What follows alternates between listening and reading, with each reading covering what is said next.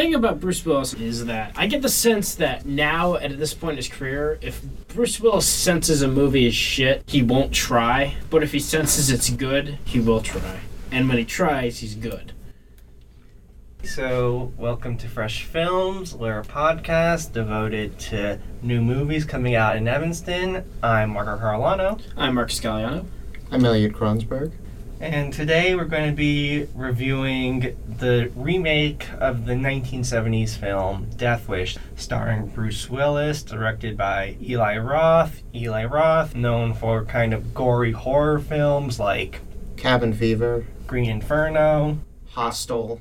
So, where do we want to start with this film? Let's start with the synopsis. If you're familiar with the 1974 film directed by Michael Winner, starring the immortal Charles Bronson, it's basically the same setup. You got Paul Kersey. He's sort of a upper class, white collar kind of guy. He has a wife and daughter who are assaulted during a home invasion. His wife is killed. In the previous incarnation of the film, his daughter was sexually assaulted, and it's sort of implied that she is in this one as well. And as a coping mechanism, Paul Kersey becomes a vigilante in his respective city. And the original was New York, and now it's Chicago. For relevancy points. But he works at like Northwest. Evanston. Yeah, he he lives. Yeah, he lives in Evanston. They, they name it by name. Like he's not in Chicago. It's it brings to life the meme, "Bruh, you're from Evanston." Yeah, so they move it to Chicago because now Chicago is the city most infamous for gun violence. They make reference to that a lot. Throughout the film, there are these radio commentators. Local radio personalities. One of them is a conservative shock jock personality. The other one is Sway in the Morning, who's I guess more liberal, and they have them debate the validity of vigilante justice. In a very very lazy attempt to give the conflict some dimensionality, and it doesn't work at It- all. If I remember correctly, the conservative shock jock kind of likes what Paul Kersey's doing, and then Sway is like, no, this is not the way to solve our problem. Well, they're trying to make it a red versus blue thing, but in the original film, that's not really the interesting part of it. The more interesting aspect of the story is Paul Kersey's transformation from a mild mannered intellectual into a remorseless vigilante. And that's much more interesting. And they sort of try to address that in this film. There's one good scene around the third act with Bruce Willis and Vincent D'Onofrio where they sort of shine a little bit of light on that, but it, that scene is sort of emblematic of a lot of the problems with this film. The few times they hint or point at something sort of interesting, they either never bring it up again, don't explore it fully enough, or just disregard it completely. And I just think that like all of it is really divorced from Bruce Willis's own character arc. You never actually see him internalizing any Yes. of the conflict that is supposed to be presented by the dueling narratives or any of the emotional grief or what he's doing. It's mostly him kind of going through the motions of what he's doing, increasingly getting better at it. It all feels very forced and obligatory, to be totally honest, because the logic being sort of Charles Bronson kind of sort of did this in the five previous Death Wish films, only one of which is good, and only another one of which is ironically good, and they just say, do that, but it's very lazy. Lazy can apply to a lot of things in this film, mostly to Bruce Willis. Oh boy. Bruce Willis does not care in this film. He's kind of miscast from the start because he's supposed to be this upper middle class doctor who's like supposed to be kind of a bleeding heart liberal, but he's Bruce Willis. For the entire duration of the film, you don't really see him emoting, which is pretty bad because he has some dramatic and traumatic scenes in the film. There's only like a, a handful of times when his facial expression really changes that much. He doesn't really seem to care about anything. It's not really a red blue issue. It's like a what Bruce Willis cares about and what he doesn't care about. And the only thing he cares about is killing people once his his wife is killed.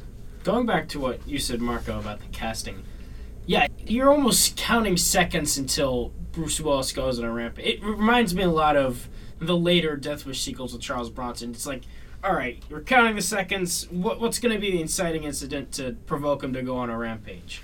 I feel like it would be a much more interesting casting to maybe pick someone who's always been typecast more as like an intellectual, kind of less militant type, maybe like a Jon Hamm or a Michael Keaton. And also, going back to what Margaret said about Bruce Willis, the thing about Bruce Willis at this point in his career is that I've gotten the sense that as Bruce Willis goes into a movie now, if he senses that the movie is bad, he won't try at all and save for maybe two, maybe three scenes in this film, yeah, he doesn't care at all. Like you said, same facial expression, just going through the motions, screaming once or twice. I remember there was this one scene when he has to cry, but he has the same expression, and they just put tears in his eyes. So it's just Bruce Willis being all stone faced, and there's just tears down his face. I actually read earlier that they wanted to cast Liam Neeson initially. Uh, just- Back in 2012, when the film first entered pre production, they had the writer, they had the basic story they wanted to tell, but they didn't have Eli Roth yet, they didn't have Bruce Willis. And they wanted Liam Neeson, who has thrust himself into action films,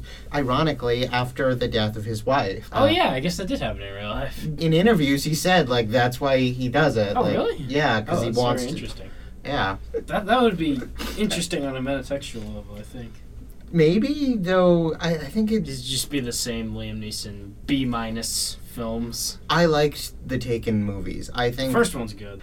what did you guys think of vincent d'onofrio in this because i think that his taste in, in roles has greatly diminished since full metal jacket He's the kingpin. He's good as the kingpin. yeah I, I guess but I've seen him in a couple movies recently. He was in the latest Rings. He was like a blind preacher. And in this Okay. one, he's the brother. And throughout the whole movie, I'm thinking, like, oh, the brother's got something to do with it. Like, the brother probably pissed off. I think they were going for something like that, but I think the studio rewrote it at the last minute. That's the vibe I got.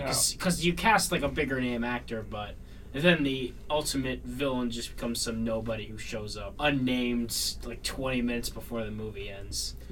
That's another thing I wanted to talk about. There's a scene where the daughter, she's going home, and there's Bruce Willis, there's her. They get in the elevator with the head of the The, the main antagonist. Yeah, with the main antagonist, they go all the way down in the elevator, nothing. They leave. I'm blanking on what exactly happens. All I remember is what should have happened. What should have happened is they get in the elevator with the bad guy. When the elevator opens on the ground floor, it should be splattered with blood and the bad guy should be dead. But that's not what happens. I remember now. They leave, and then the bad guy follows them home. Right? Yeah, with like a whole like little militia group, and then Bruce Willis goes to the store that day and buys a fully automatic machine gun, which by the way you can't do, contrary to popular belief.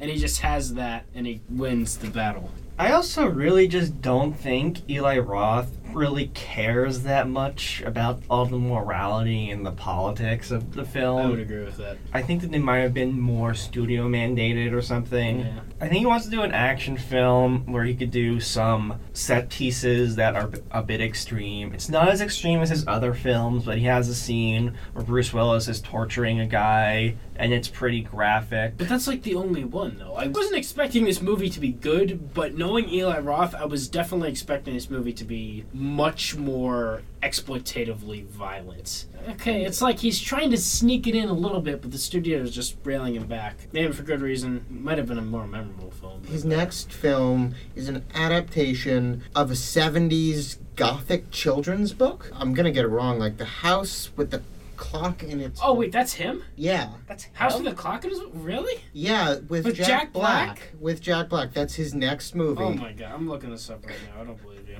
Holy shit, you're right. Yeah, I just think that Eli Roth just doesn't care a lot about the morality s- parts of it. He just like wants to like do weird stuff. Like there's kind of this semi-satirical gun shop that's portrayed as kind Oh, of that silly. was that was really tasteless. As, as a person who is familiar with gun culture, that's that's a completely erroneous portrayal. Continue. And there's like this one scene where he's contrasting Bruce Willis loading a gun to him performing surgery with Back in Black by AC/DC playing, and then Yeah, yeah, that's another thing. That could have been like a dark, emotionally interesting moment, and then you ruin it by playing Back to Black. Like, what are you doing? And they try to revive the final shot from the original film with Charles Bronson, but they play Back in Black again, and it ruins it.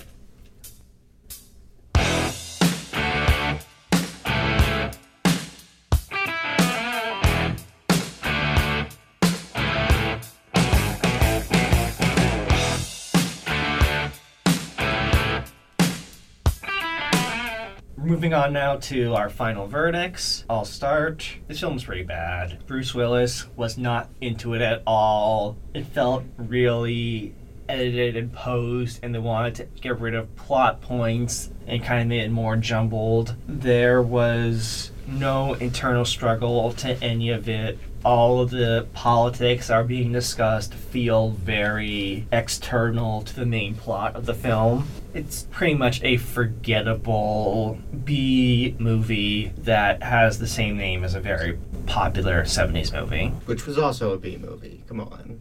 It's Dino De Laurentiis. And it was eventually acquired by Cannon, the auteurs of B movies.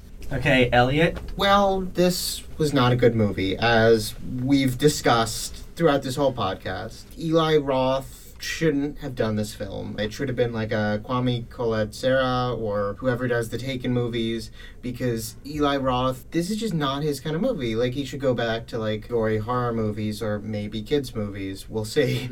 Bruce Willis does not emote at all. He's not really acting. He's just walking through the film, occasionally shooting people. I'm trying to think if there's any redeeming quality to this film, and I can't really think of any. Yeah, I would recommend not seeing this film ever.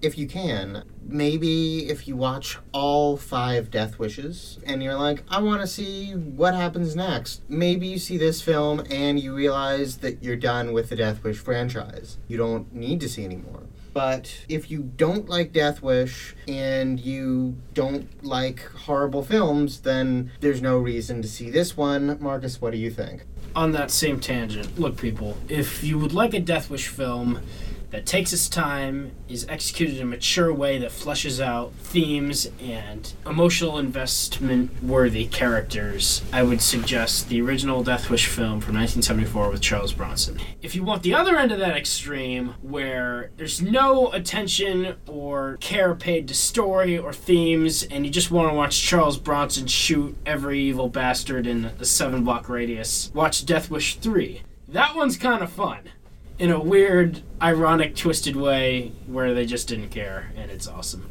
If you want a film that tries to lazily combine the two, but isn't insane enough to be fun, and is too mild and boring to be worthy of emotional investment with confusing themes that aren't exactly fleshed out properly, this is the movie for you? I, I don't know why I'd want to watch that movie, but uh, okay.